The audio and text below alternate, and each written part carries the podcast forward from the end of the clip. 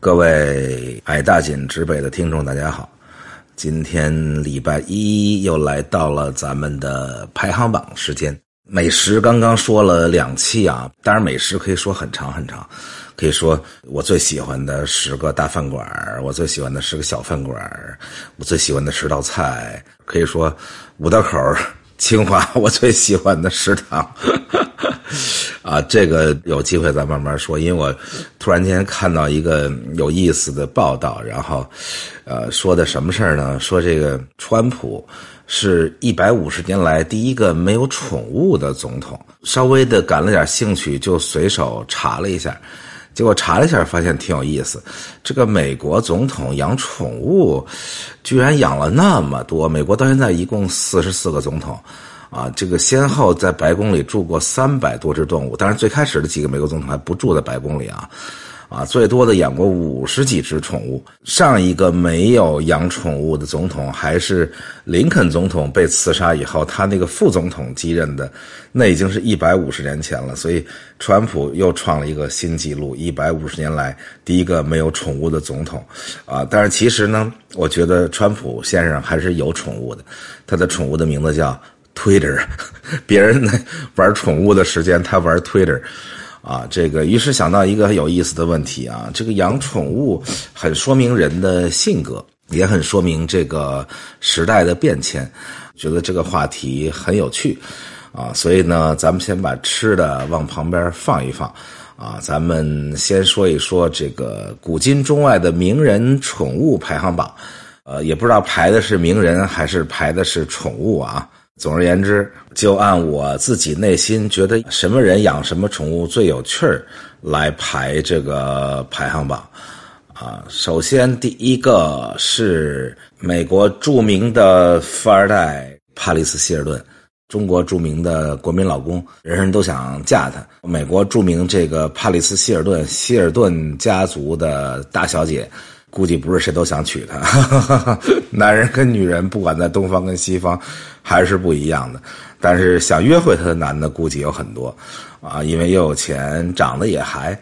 其实你说跟好莱坞那些明星比起来，他不算特别好看，但是他确实特别的那个骚，啊，他也来过中国啊，当时给中国的媒体什么周围围观都傻了，说哇这姐们儿。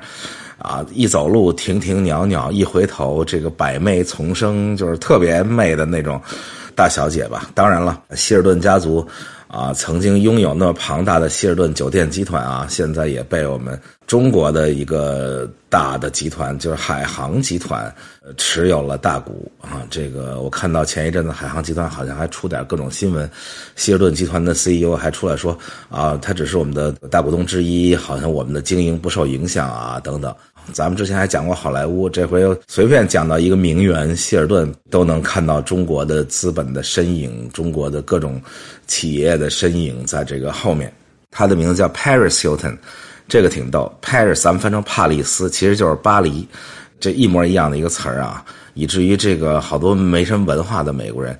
提到 Paris，首先想到的不是那个伟大的法国的首都，很多美国人连法国在哪儿也不知道。美国人是有文化的，很有文化，但是没文化的也特别多。然后就觉得，嗯，Paris 我知道，就是那女的，特别骚的那个女的。她养了一个什么宠物呢？当然了，她可能是玩腻了那些什么包包啊、珠宝啊、车呀，那都是那个刚刚有点钱的人才玩那东西。像他这种大名媛，从小就在这个蜜罐里泡大，家里那么有钱，所以估计也就不太玩这些东西。他玩什么呢？他手上缠着好几只蜜熊，招摇过市。这个蜜熊是这个浣熊科的一种非常罕见的动物啊，一般都生活在中美洲、南美洲的雨林里。我也见到我的朋友曾经在家里养过这个，但是很快就养死了，因为加州干旱呐。气候环境跟热带雨林完全不一样，而且在美国养这种动物其实是不合法的。美国不是想养什么宠物就养什么宠物，好像好多人说说，你看美国养狮子老虎都行，没那么容易。哈哈哈而且美国这个是每个州的州法，每个州都不一样，这个州可以养这个，可以吃那个，那个州吃这就非法。这个吃马肉在加州合法，但是杀马是非法。这这个事儿挺逗，就只能等马死了，自己自然死亡才能吃，或者在外州杀了拿进来吃。非法的蜜熊，这个大小姐就非要标新立异，非要养，而且还专门买一栋豪宅给这蜜熊住，然后经常带着蜜熊去给记者拍。她特别喜欢这个面对各种狗仔队啊、记者呀，她不像有的那个明星还要揍人家狗仔队啊什么之类，她看见狗仔队特高兴。有些时候我觉得那狗仔队都是他自个儿叫去的，比如他跟那个 C 罗约会。这 C 罗在美国没那么有名足球这个运动在美国就没那么有名足球在美国大家觉得是个女子运动。C 罗在洛杉矶走大街上，估计除了华人、什么亚洲人、日本、韩国以及那些墨西哥人、拉美裔的喜欢足球那些国家认识这是 C 罗。这美国人看见 C 罗根本就不知道他是干嘛的，所以你跟 C 罗约会啊，其实没那么多人关注。但是 C 罗哎完了事儿跟他出来的时候还光着膀子，手里提了一 T 恤，就突然发现国外队门口拍，C 罗还挺吃惊，说哟，想不到哥们儿在洛杉矶也有国外队追，我估计这就是这位希尔顿大小姐自己把国外队叫来的。然后人家还问他说 C 罗怎么样啊？床评如何啊？有伤风化不说了。这个结果最后装逼遭雷劈，有一天突然被他这蜜熊咬伤了，半夜三点钟血流不止，然后还被紧急送到急诊室去打破伤风针。这位谢润大小姐的蜜熊第十名。好，说完了这位大富二代啊，咱们就叫国民情人吧。下面来到咱们的第九名，这位第九名呢也是一位富二代。但是这位富二代可就比这个帕里斯希尔顿要牛逼太多了。这位是谁呢？就是五六十年代全世界男人的大女神，好莱坞历史上清纯玉女最大的代表，也是美国评为好莱坞百年来女演员排名第三，啊，奥斯卡奖的影后，同时是。两度托尼奖这个剧后吧，托尼奖是美国的戏剧的最高奖，音乐剧啊、话剧啊等等，这个呃，相当于电影界的奥斯卡奖。大家估计都猜出来是谁了啊？因为一说到清纯玉女，奥黛丽·赫本，这位奥黛丽·赫本也是一位富二代啊，爸爸是英国银行家啊，妈妈是荷兰的贵族，是女男爵。啊，所以这个富二代又跟美国的这个暴发户富二代又不太一样了啊！这是贵族的血留在这个身体里，啊，当然了，他也经历了好多，啊，一般富二代经历不了的啊，就是各种艰难困苦。因为他小时候当然有钱喽，啊，爸爸又是银行家，妈妈又是贵族，后来爸妈离婚，他就跟着妈妈在荷兰生活。他是比利时生的啊，然后就又去英国，然后又回到荷兰。啊，男爵的生活当然是很富足的喽，但是正好赶上这个二战，他们家被说有犹太血统，然后荷兰这些国家本来就对犹太人有点那种正经的荷兰人，觉得自己好像跟德国人差不多那种，德国也把荷兰人当成自己人啊，再加上纳粹一来啊，这犹太人当然就是啊比较惨喽，他们家就没落了，然后财产也被没收了，也没钱，童年的时候据说是。经常靠这个吃郁金香的球根，郁金香的根是能吃的啊，是一种球根植物，啊，然后来充饥，啊，荷兰就是郁金香之国嘛，荷兰的这个国花，荷兰的最大代表就是郁金香跟风车，但是你想想看，那么美的一个少女，叫做可饮朝露兮，饥餐落英，据记载就是吃花喝水度过二战的艰难时光。二战以后到英国，啊，也是家里又没钱，然后这个学芭蕾舞，人家都穿着漂亮的舞鞋，都穿着木头的舞鞋学芭蕾，啊，后来又因为自己长得个儿又特高，那时候又比男演员高，所以芭蕾的梦也就破碎了。后来又到英国一边打工一边努力。最后就到美国演上了音乐剧，就一路奋斗上来啊。不过从他气质大家看不出来，气质仿佛他从来没有受过那些苦难，仿佛一直就是男爵家的大小姐，因为她清纯极了那个样子。然后在美国先是奋斗在这个百老汇，得了第一个托尼奖，啊，得了托尼奖最佳女主角之后，就得到了最好的机会，就是全世界不光是影迷吧，人人都记得的这个伟大电影《罗马假日》。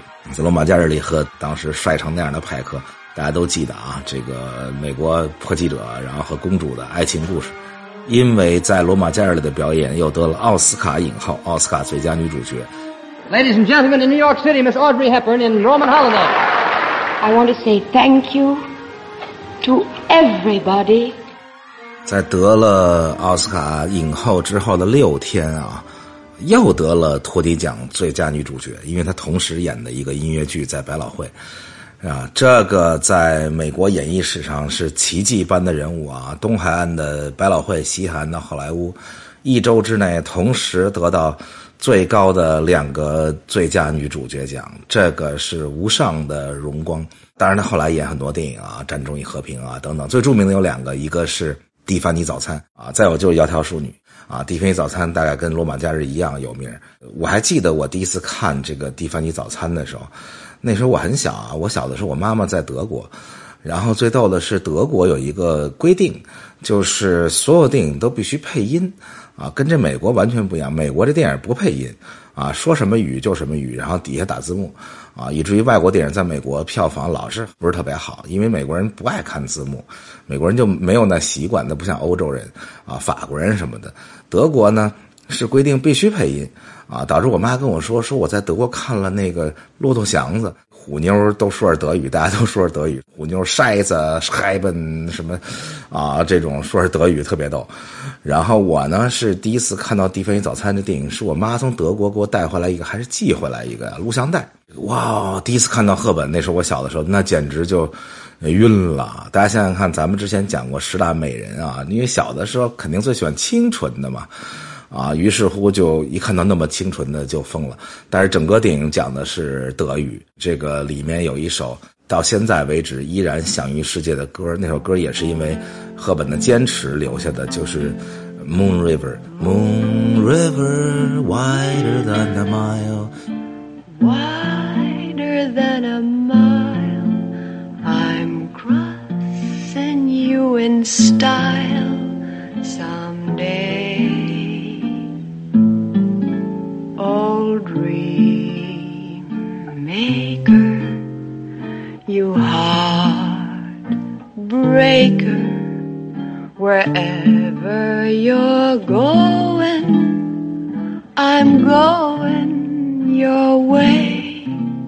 极为美好的歌啊啊！因为他的坚持用这首歌，结果那电影得了奥斯卡最佳的歌曲、最佳的配乐，他也第四次被提名最佳女主角。啊，说这么多赫本啊，忘了说他宠物了。好，现在说说他的宠物。他的宠物是什么呢？是一只小鹿啊。其实最开始呢，是拍戏的时候啊，要用到这只鹿，这只鹿要跟他特别好，所以那个驯鹿师就跟他说：“你得跟他多相处。”大家知道，动物拍电影是特别难，因为你导演说什么他不听啊。我拍电影的时候跟洪金宝大哥合作，他做我的动作导演。然后洪大哥就跟我说：“告诉你，拍电影最难的三件事，就是动物、老人跟小孩因为他们不听你的呀，你说什么都没用，你只能逮逮着什么是什么，所以就需要跟动物建立很好的感情，才能一起拍戏。所以赫本这样大演员当然非常敬业喽，就为了拍摄效果，就把小鹿带回家去了，朝夕共处。结果拍完之后，把鹿送回去了。但是那时候他正好出了一连串的事儿，先是。”拍另一部戏的时候，不小心从马背上摔下来了，尾椎骨骨折了。两个月后就不幸流产了，卧病在床。当时情绪非常低落，她当时的丈夫就把啊那小鹿给接回来了。接回来一下，她就振作了，因为这个感情就非常的好。啊，咱们总是说这个物似主人形，赫本长得就像一个特别漂亮的小鹿，虽然个儿不矮啊。啊，但是气质非常接近，所以大家会看到好多赫本跟那只小鹿在一起的特别美好的照片。他们在贝弗利 Hills 比弗利山庄，一人一鹿一起逛街，他喂小鹿喝牛奶，小鹿亲吻他头发等等那些经典照片。鹿本来就是很优雅的动物啊，眼里面饱含纯真的那种情感，啊，加上奥德利赫本本身的美貌跟气质，那画面美的不敢看。我曾经也养过鹿，但是我这种糙人跟鹿的气质太不对了，啊，导致那鹿后来就自杀了啊，真事儿，这个让我很难过。因为北京一大哥，那大哥是养这个藏獒，那会儿藏獒一只卖一百万、两百万什么，养了藏獒以后就非请我来说，你给我们家藏獒养殖场啊写一首藏獒之歌吧。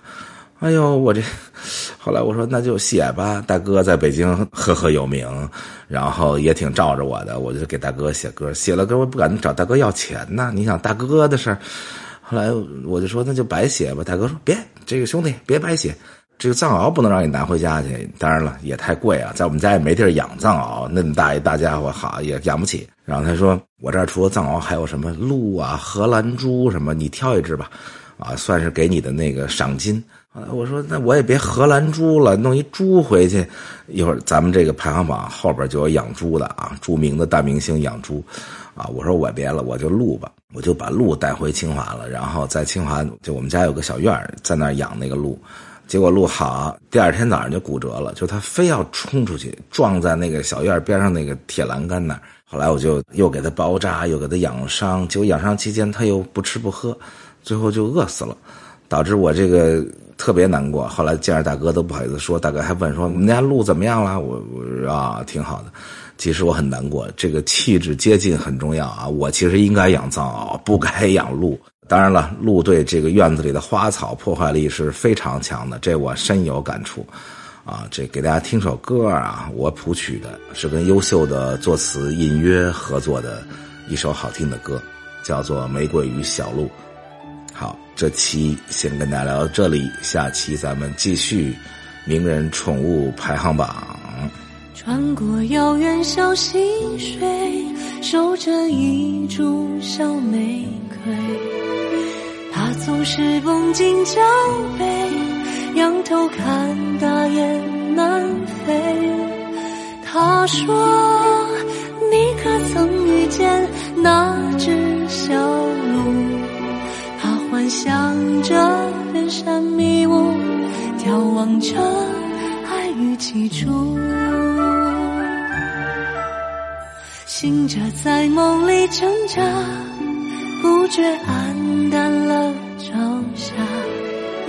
忽然间岁月凛冽，掠过白茫茫的雪，小路终于又想起。这座山谷，扯下它温暖花瓣，在冬天一去不还。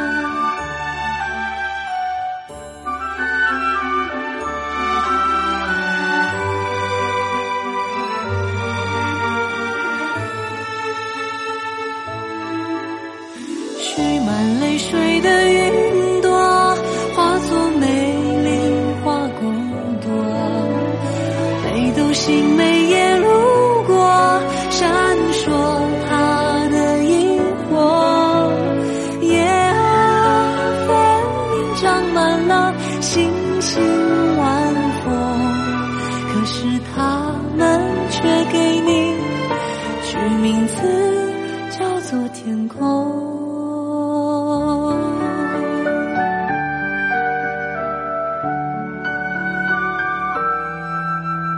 小鹿雨季又回来，玫瑰已再次盛开，它悄悄忍住眼泪。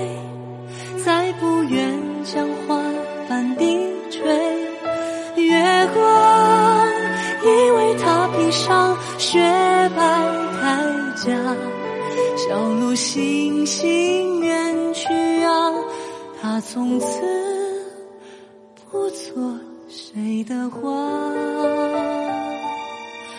他眺望着远山迷雾，满怀着